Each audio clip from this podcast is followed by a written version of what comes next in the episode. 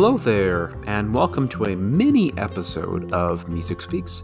This is the podcast that is dedicated to how music impacts our lives. Here is a mini music quote of the day Do it again on the next verse, and people think you meant it. Chet Atkins. Today, Tyler Suarez, a recent guest, now turned co host, wanted to test Mary Haddix, a new DMA candidate at the University of Northern Texas on her horn knowledge. So, without any further ado, I hope you enjoy the Quizlet quiz we have created for her.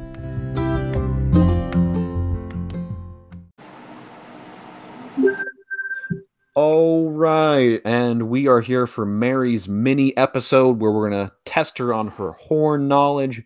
Mary, one out of 10, how do you feel right now? well, I, that's uh, an odd scale, a one to ten. How do I feel? Yeah, how do you feel? well, since we're talking about performance anxiety, um, and I heard the twenty-two questions, you know, I'm Mhm. used to only counting to four here, so I'm not really doing. So, so today for this for, so for today this is episode uh, we have myself and my friend tyler who is my other co-host but this time we're going to be testing my other co-host mary haddix um, on her horn knowledge harry uh, mary my first question wow i'm even messing up There this we is go. the way uh, here we go so mary my first que- testing I everywhere. like it. Yeah, I can write them down. mary my first question for you is how do you say horn in spanish In Spanish? Uh, Mhm. Oh, in Spanish. Well, it's got to start with C O R. close You got me. I don't know the Spanish one. it is trompa Oh, wait. So what is tromba? Like with a B, Tr- that's that's trumpet. Trompa is horn in Spanish. but in Spanish. Okay. I think I've seen that in a couple charts. It's been a long time. I played. Defia. Was that at Sewanee? Maybe. I think so. ago. All right, Hunt. Uh, wow, I'm so used to saying Hunter. Tyler, take it away. No, right. Look at me being a, a co-host now. Um, all right. So we got what? What, what is another way to say uh, natural horn? Um, uh, another way to say natural horn, like another language, or like hand horn. Um, Yeah, like all these are um, not all of them, but like you know, like the stupid Italian or like whatever. that, Oh, um, like why not- not just let's do it in. English from now on? You know, Yeah. um, let's see. Quivering to. I know. I I can see it in my head. I know. There's like a. When we go from closed to open, that's like what we use for. Shoot, I can't remember. okay, hit me. cor, I'm- I'm cor over ordinare, One more time. cor ordinaire. Oh, I have seen that one. I I don't like most of our. You said I guess that's French. Yeah, it's like that's one thing that even studying music education, you, you think about like it, it's good to understand older pieces of music, but why do we continue, you know, to, to use these? yeah, like I think it's I've would- seen Poor Ordinary like once in Right. one of the treatises, maybe. Okay. And it, so it's not like this main focus, but we put so much emphasis on it, like you need to know it. And we we say all the time, music is a universal language, but then we put other languages in it, and you need to know that other language to understand this yeah, language. because yeah, because So- like when I'm thinking of natural horn, I'm thinking of, like there's an actual like instruction we see in French music when we open the hand somewhat, and I think that that's what I would think first. But okay, I think you'll you'll get this next one. all right, yeah, I think so let too. Um, Mary, this next one is valve horn. Uh, just like cor ordinaire, this is core. Um, it piston, um, core.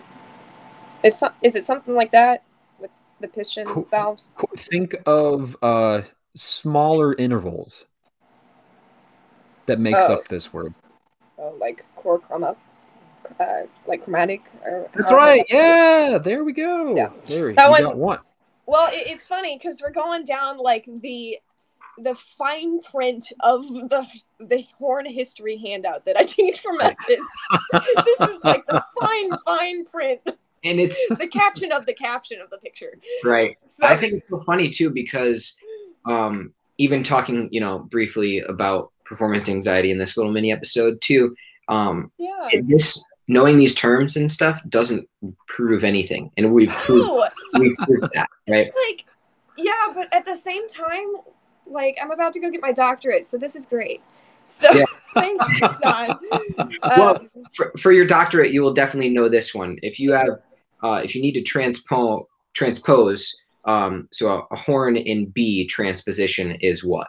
it's an interval of a tritone. Down an octave Yeah. in the half step. For those who do not know what the tritone is, An octave and a half step? that's what it says for a, a horn and in B transposition. horn and B is a it's a tritone trans like tritone half step. It might be talking about like if if it's an octave and a half step, then we're talking about like transposition from a like a horn and B flat. Hmm. Because if it's a horn and B flat and we're going to horn and B, it would be an octave and a and that would also wow that's weird. Right. There, there is one that will be asked later. That is that answer. okay, cool. there is a there is a horn in B flat, um, which you just answered. Oh, great. Okay. Horn and horn and B flat alto, yes, is um. do I I think get, they like- said it was a. You got that question right, Mary. That was uh, cool. uh down a whole step. That's right. Okay. Um, uh, take the next one, uh, Tyler. Right. Yeah, I think that's the one you were just talking about. And a Yeah, B the B flat one. ASO is down to an octave. transpose. Yeah, Sorry, go ahead. down an octave and a whole step. Yes. Right. Horn So Horn and B Um, flat. I guess the the term muta in blank. What what would that mean? Muta in blank is a crook, or it's like to transpose in that key. Boom. There you go. I do know that one. So because that's one that you will commonly use. That's what I see. yeah. Exactly.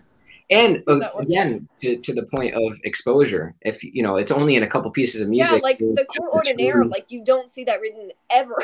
right, exactly. All right, That's- Sean, you got another one for me? I actually need to log in, so Tyler, you keep going. Sure. Yeah. I will take the next one. Um, it says old notation. Okay. What is So that? old notation is um so um when you see horn written in bass clef, um we have old and new notation. And so typically old notation is anything written before like 1920. Like I think of like Fountains of Rome. or Hmm. Um, and anything before that is probably old notation. Um, and so in old notation, you have to transpose it an octave higher, like it sounds an octave higher than is actually written. And so, like one landmark of old notation is when you see, um, I think it's actually C two. It's the one below the bass clef staff. Um, so when you see C two actually written, it's probably old notation um, because uh, the the notes down there they're so fake that you probably wouldn't see them actually written. Um, and then new notation is actually like sounding, you know, it's it's in normal octave range. There you go. Look at that.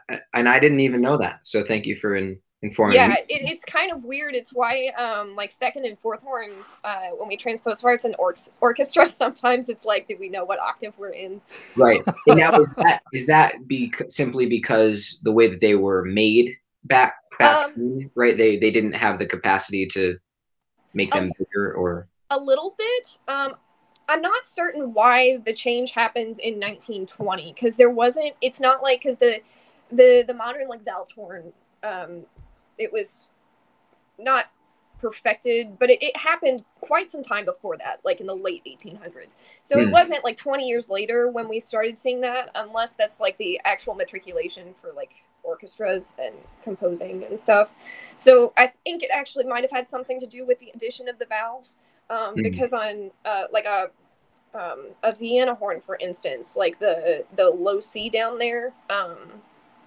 the just like the the C two that we're talking about, it can it can work better on some horns, but like the valve horn that they had back then, it was not great. And so when they started writing, it had to do with the actual sound of the written pitch. It was really interesting. But as for why like it was written that way, you know, with Bach, I think it had to just do with like orchestration and transposition stuff. gotcha. So like it, it looked like something else, and so they could just write all of them kind of like that. in a way. Cool. So my next question, I actually finally have gotten my uh, page up here. Um, Mary, what is the natural horn's written range? Um, well, on a natural horn, if you're going to talk about the overtone series, it's from um, low C to, I mean, high C, but um, it's about a four and a half octave range. That's right. C2 to C6. That's about right. Yeah. Ooh. Uh, Tyler, take the next question. Yeah. What about the mo- a modern horn range? Written range. Uh, written range. Um, I mean, you can see, um, like, I I mean, I've never seen F2 written, but I know people that can play F2.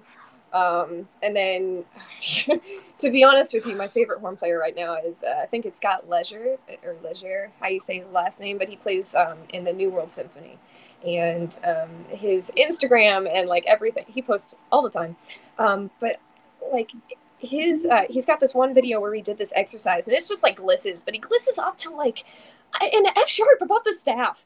You know, it's like an F sharp six. And I, uh, there were like several people that were like, "Can you just like not post this so we don't feel?" And so I guess like the written range would be like F to F, maybe like a Yeah, it says on here um, from A sharp one to C five. So Oh. going up to that F, that's pretty legendary. yeah. Well, I mean, like C five is yeah. There's there's more notes on the horn technically than that, but um. It's just more for A sharp writing, one. writing a part. Yeah, A sharp one. Yeah, that's right. That F sharp I was talking about. It's not F sharp two. It's A sharp one. So yeah, like concert. Yeah. so, um, yeah, but that's a little bit bigger than I was thinking. I guess we can maybe uh, throw that one out, like a few of them.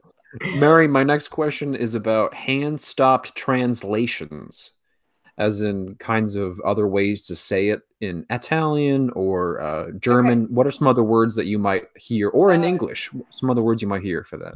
Okay. Well, a lot of people like to write the word mute to write stop horn, so please stop doing that.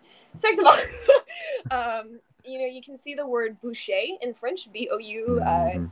uh, C H E, bouché for, or um, sometimes cuivre, which is a uh, French word for brassy, um, can be seen to like notate stopped horn. And really, it just depends on the orchestration of the rest of the group. I've had some conductors say that that cuivre section is actually stopped horns because the trumpets have straight mutes in, or things like that.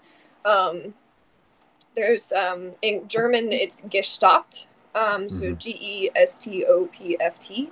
Um, and Gestoppt, um, you see a ton of it in Mahler, like tons and tons and tons. Um, but Mahler only, I think he uses only Gestoppt. Like that's the only word he uses for stopped, even though we have like Mahlerian dictionaries of how to speak Mahler. You know, like he only uses Gestoppt. Um, he didn't want to confuse you on that one part. I guess so. But yeah um and then let's see i guess in english you know you can see stopped and like sometimes muted there's the plus symbol in in uh, english or like just like standard notation and so you'll see like a note head with a plus sign above it um, Right. and that's like stop notation Right. Now, what would be uh, the definition of hand stopped? um, when you explain it. Uh, so when you stop the bell, um, essentially you should just take your hand and like close off. You seal off the bell at the point of the hand, and so it actually makes the pitch lower. Um, but um, it will when you seal it completely, it will pop up to the next partial, and so that's why you get the half step finger down, because um, when you seal it off completely, if you're if you're like wanting to play on the same like shelf instead of like letting the pitch go all the way down. Um, because there are two schools of thoughts. You can play it with the pitch going all the way down, and so that's on one shelf, so you would finger it differently, whole step up instead. Or you can play it so it pops up on the next shelf, which technically would be correct, and then you finger it a half step down. And all of those fingerings are technically on the F horn until they're not, because I play a lot of trigger stops in the extremes. Everyone does. It's kind of in the extremes. It is what it is. So. That was such a geeky response. I love it. Thank you. Like I feel like I just took like a, a full horn class for that. Is Well, that I- one response? I appreciate that. well, Sean gave me a horn quiz, and I lost. I'm making up time. Okay.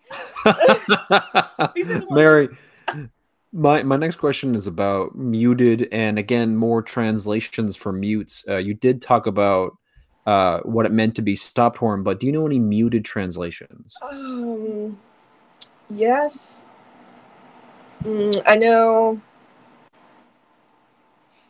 Senza Sordino um, is without mute. Sordino or sword, uh, Con sordino. Um, I think that might be the only one I can bring up right now. So sometimes, like just like Mahler, Mahler will write mit Dämpfer, which, oh, which also yeah, uh, which means D A yeah, M P F E R. Yeah. yeah, yeah. That would Uh, be one of those.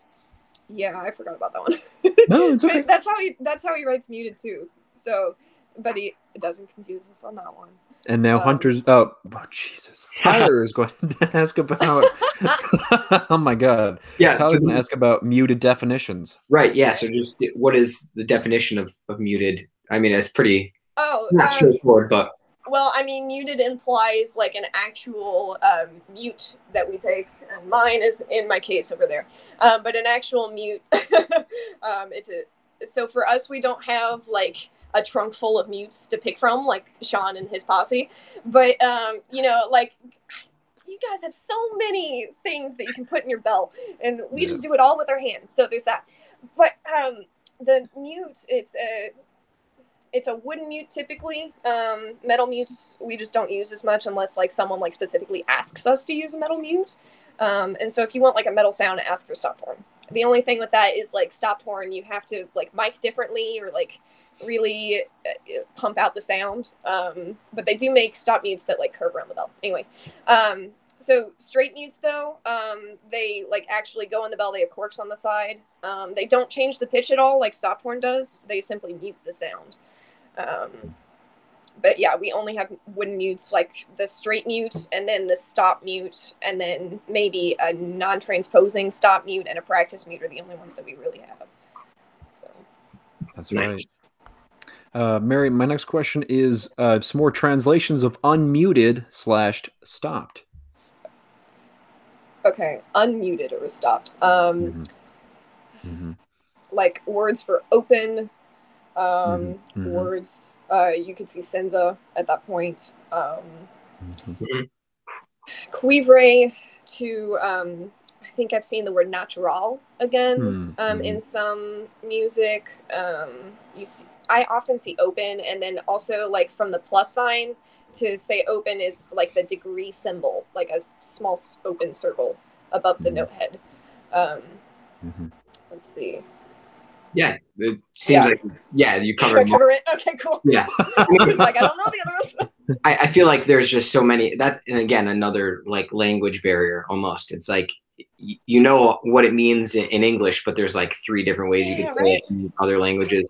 As you mentioned, a translation of brassy too is another. Uh, Mhm. uh, so I guess we would go to the definition then. What um if you were to define brassy to someone? Okay, um, like to define define cuivre, like Mhm. is that the word that the question was? Cuivre, yeah, Yeah.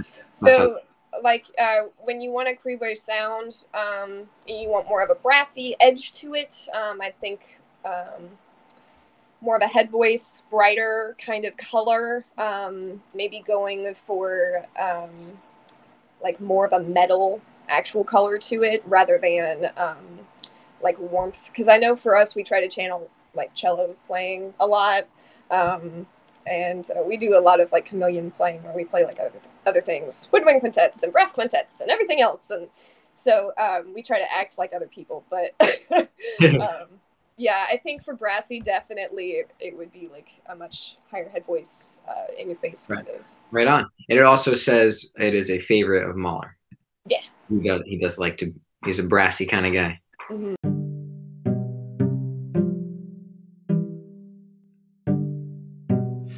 We're going to take a break, sponsored by our friends at Anchor.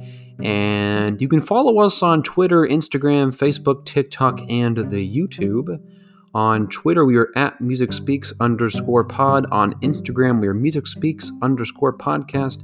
On Facebook, we are Music Speaks Podcast. On TikTok, we are at Music Speaks underscore podcast. And on the YouTube, we are just Music Speaks Podcast. We're going to take a quick break, and when we come back, we're going to ask Mary some more questions. So, Mary, right before we got cut off, you were going to say, who did Mahler write for? He'll you'll see like um he'll he'll write for like uh stopped horn like if stopped and then like cuivre and then he'll write it on the next line too and like double cuivre but it's all within still get stopped so sometimes you'll see the brassy connotation within like a muted or stopped section as well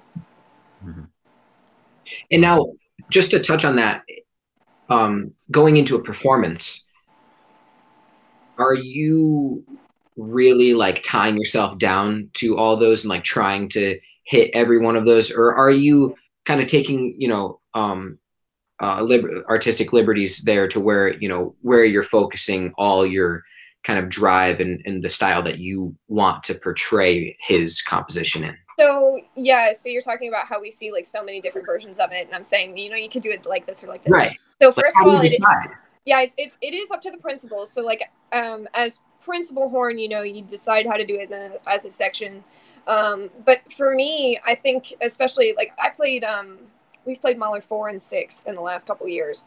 And so for me when i'm trying to figure out exactly how to do things first i have to think about well what what are we able to do as a section? Like what is really necessary? Because you see like sometimes you see like stopped horn and like in in rite of spring like sixth horn has their bell up with a mute in it or like some person has a muted bells up everyone else has bells up and then some people are like horned down with a mute in it.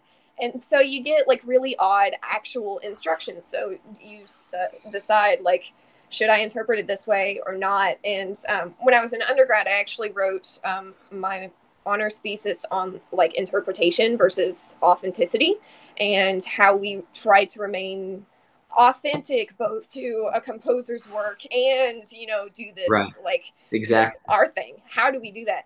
And so I think it has to do a lot with score study and really like intricately knowing exactly who the person was when they wrote the piece. It has to do with blah blah blah blah blah. So it, it, it is very situational. Um, and I think especially like the effects that we get because the things you're asking about are cuivre or muted. The effects are like special effects. You know, they don't happen all the time, and so that our interpretation of that is actually quite important. And so for me, I go back to Bernstein typically and see what uh, he did Man. with his horn sections. Um, yeah, I cheat. I steal from other people. But Well- um, Well, no, that's what I was gonna say too. Is that it, it's exposure for sure. It's yeah, expo- like listening to all the pre-existing versions of that, and then then you kind of pave your own path.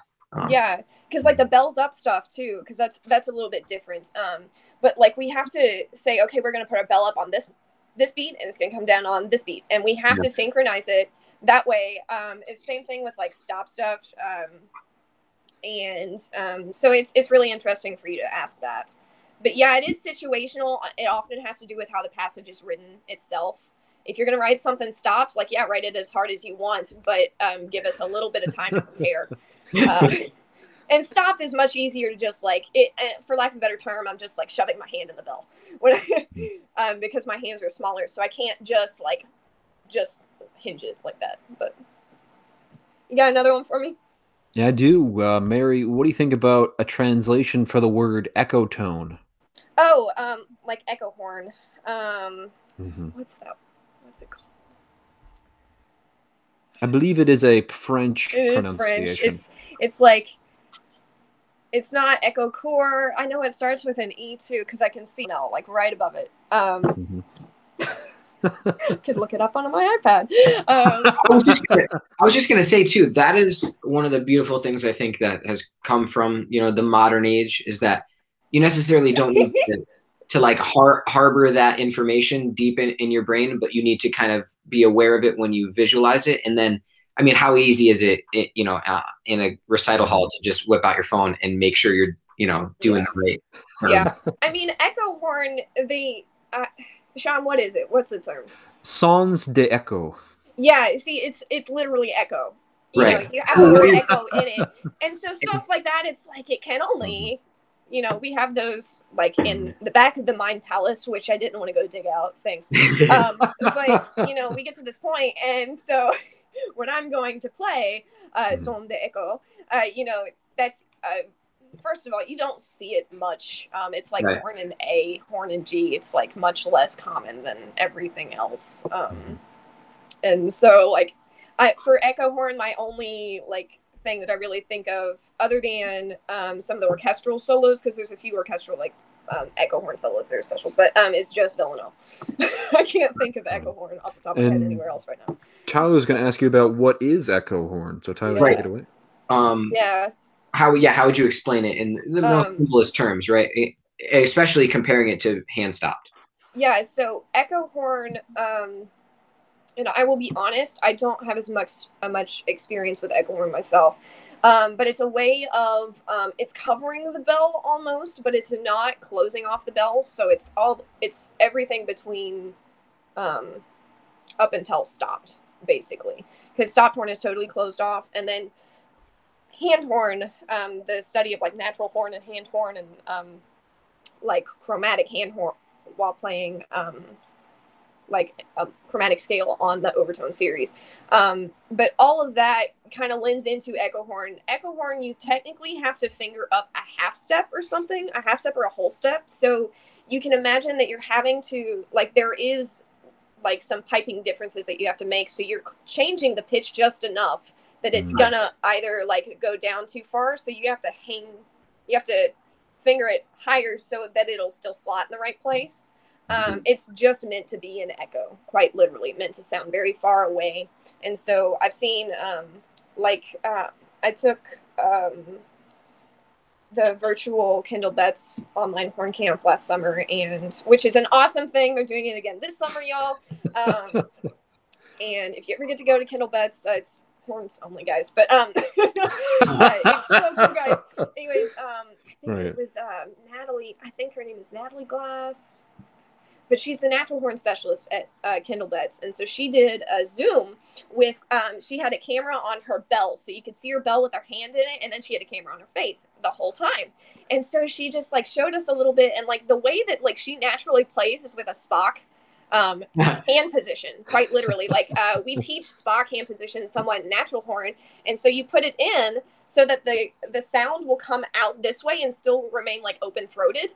Um, Mm. But you can manipulate the sound and like color a little bit with these bottom two fingers um, much differently. And like when I play French horn, I keep my hand on the bell like up towards the wall, and I'll drop fingers in a little bit to color like just drop the pitch a little bit or maybe like color the sound like let's say i have a really high exposed entrance i can voice it a little bit differently and like cover the bell a little bit that way i can really ping it a little bit and it's actually you know correct but i'm having to it, because otherwise i can't do it too softly or you know so i can finagle a little bit and i think with like echo horn it's it's easy to finagle with like hand position like that in Right. in in talking about this stuff it, it's making me think too of uh, wendy carlos and how she basically like took bach stuff that's like you know we were already doing these things that we want. We wanted these echo type things. We wanted all these effects that we can do easily now with plugins or pedals right? Yeah. You, they're still in the, the concert setting. It's done all like by a person like in real time and in real life. And um but like taking like a synthesizer making it be able to do all the things that you know people would just program to do but with them their fingers right it's Yeah. a it's a body it's a human programming and not like you know uh, th- this digital kind of age that we're in now so it's really Yeah. cool to, to hear how even just moving like fingers like making them little like raindrops almost totally It's changes the sound So two little stories. So first of all, one of the reasons I first played the French horn, one, it wasn't a trombone, and I didn't really want to play my dad's instrument. Not really, but you know, I really wanted to play a brass instrument because I knew he'd like it. He, uh, but um, I really liked horn because my teacher got up and made like a lightsaber noise with the French horn. Uh, it was really cool. It's, it was like a half kind of valve kind of thing. But um, anyways, so uh, but the other thing is like the effects that we do as horn players. Um, they are you know pretty specialized, and I think that like all you know musicians if we can do the effects ourselves we absolutely want to and that's why people get up and do like the one man band loop type things themselves Mm. if i can do it myself why not um and i actually think So much that, more much more genuine. You could feel it in there rather than somebody Mhm. something else doing it for you. Yeah and while we might have what we feel are like antiquated traditions of doing it this way there are still like people every day that are finding better ways to you know play this one solo you know like the Mhm. scary solo in the Ravel you know this the very very high like quiet one you don't have to do it on a descant if you voice it differently and maybe you know change your hand a little bit. But like there there are a lot of people that are going you know next step with horn right now. Electronics are a huge deal. Like if you guys don't know who James Naigus is he's um, teaching at uh, the university of georgia right now. But um, his uh, you should really go check him out. His, his compositional library for horn is is uh, like grown a ton. He did this set of um, like uh, things for toy piano. Like uh, it was cool. really but um yeah um but go check him out and um you start hearing like really the the effects and like what we really try to do just on the horn itself. And you know i could even like open the jar of like i do all of it on my own french horn and i don't have like a c trumpet and a b flat. Sorry. No i'm Flexing kidding i definitely have to use a descant um for some things. Can't do it on anything else well, Mary, we have two more Quizlet questions for you. Okay. Um, one of my question is another translation for flutter tonguing. Oh, um. Can you give me a language? Sure, there are two that Oh, are out okay. there. Um, one is Italian and one is German. I feel like I should know these because I teach flutter tonguing. Like, I use it a lot as a tool in lessons. Like, I te- I try to teach my middle schoolers how to flutter tongue and roll their Mhm. R's like early Well, because. what what effect does flutter tonguing have? Well, I mean, so in order to flutter tongue on a brass instrument and for it to sound good, everything else has to be working. Like you have to be supporting enough. Your embouchure has to like it all has to fit and it has to be really efficient because if you're pushing and killing this, if you're not using enough air, any of those things, it will kill the flutter. And the flutter and it'll start to come back in your throat and you can just see it. Like when you're watching a Mm. student, if you tell them to flutter tongue and they can't, you can physically see. It like quantifies it for the teacher, but it also teaches the student to like really 100% go for it because you can't get the flutter tongue without like pushing the pedal through the floor with your air. Mm, Shaun knows what I'm talking about. right, like yeah. this is a very you, you have to do all the things in order to get the flutter tongue to sound correct and for the horn to have a characteristic tone under it. And So- this, this is what I was just talking about too, because the um, the other term you could use is tremolo, and for an, a guitar player like me, you can just turn uh, one knob on your amp, whatever, and on the pedal, right? And Yeah. and you automatically have a, a tremolo. So it's it's pretty crazy to think about, and how much work it it really is for um, a, a concert instrument or uh specifically a horn. Yeah. Um, so I guess the last question to, to wrap it up, two things to Mhm. remember when transposing horn parts. Um, I'm sure there are way more than two things. Yeah. Well, Um, okay. If I could boil it down to two, though. Yeah. So, um, first of all, make sure that you know um, the really direction. It Huh? really applies to any instrument too. You know, if Yeah. you're if you have a piece of music, what are the, the the the two main things you should remember, you know, when you're transposing? I think for me, if you can remember two things, and I, I have a bonus third one if it's cool because it has to do with teaching horn. But um, so two things. You have to remember what direction you're going for anything. So like this goes for like educators on the podium. This goes for like horn players going from like horn and F to horn and D. This goes for anything. Know the direction that you're going. And so I mean, like if you're trying to figure out if the bass clarinet has the same note as the tuba, know which one is should look higher. You know, bass clarinet is going to be a lower note than is written, but tuba's not going to move at all. Like, make sure you know the direction. And then, second of all, um, have you guys heard uh, hand to stand before? Do you guys know that phrase? Mhm. So, um, t- so if I let's say I'm holding a horn in F, and then on the stand is a horn part in D, then that's how you measure that interval. So F to D, I'm going from F to D. So I know that I'm going downwards, and that's definitely the direction. And then I need to go from F to D. So whatever interval that is, and it's always going to be hand to stand. Or let's say you had like, um, let's say you um, standing in front of a middle school band and you've got a trumpet to demo on, but you want to play the alto sax part. Um, the trumpet is in B flat in your hand, and then the alto sax is in E flat on the stand. So make sure you know which direction you're going. In this case, you'd probably go what up or down. Up. Up, yeah, you right. go up to read the saxophone part. So and then um, you make sure you know the direction, and then it is B flat to E flat, and so Right. you read it. You know, in all, all of my years of music education, nobody ever explained it to me in a very succinct and simple way like that. That's such an easy, such an easy thing to remember. You know, go from from you to there, and then the physical space is that translation of the intervals. yeah, and so I think really physically about some of that stuff. And so the last thing I'll, I'll talk about, and by the way, Shaun, what were the two terms for flutter tongue? Because I swear I can't remember. Oh no, no, it's okay. So tremolo was right, Tyler. Oh, okay. and Well, the I other one was in German, and it was Flatterzung. Oh, okay. Well, Flatterzung. Uh, but um, okay, so the last little like bonus thing.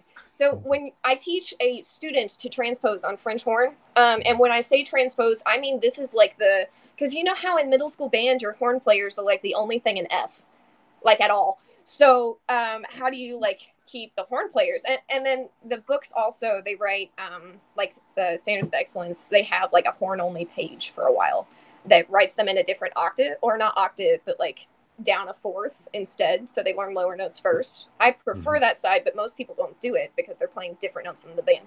To like deal with all of that and for the student to figure out that hey my notes aren't actually the notes my band director is saying whether or not they know that or not um, you can actually just use like a five finger rule. And so if you like take your right hand and you look at it. And so um, I, this works really well with students that have piano background. Um, but if you say that horn pitch is um, on your pinky and concert pitch is on your thumb. Um, at any point, you can um, you can put your you know concert pitch on your thumb. Let's say you have concert C. And Very interesting, Mary. So, what about concert pitch? Uh, but anyways, if you put concert pitch on your thumb and horn pitch on your pinky, so like C, and then you walk up a the white keys on a piano, C, D, E, F, G. So that's a G on horn. A concert C is a G on horn. And so if I can get kids just to realize one, two, three, four, five, or if like I'm looking at a B flat, it's it's a B flat on my pinky, and so the concert pitch is uh, white keys B E or uh, B A G F E at a flat because B flat, it's an E flat, like a concert E flat is that note. So it's really easy to if you know if a kid can do that. If they don't have any piano knowledge, like it's kind of hard to make that. But a, a lot of horn players end up being the ones with piano background in schools. So, or like double reads and stuff like that. So, Hmm. well, thanks for like a horn quiz, Shaun. This was a delight. Yeah, well, thank you being a part of this mini episode, Tyler. Thank you for being your co-host self. Yeah, For this show. thanks for being here, Tyler. Um, and uh, we'll see you guys next time. So take care.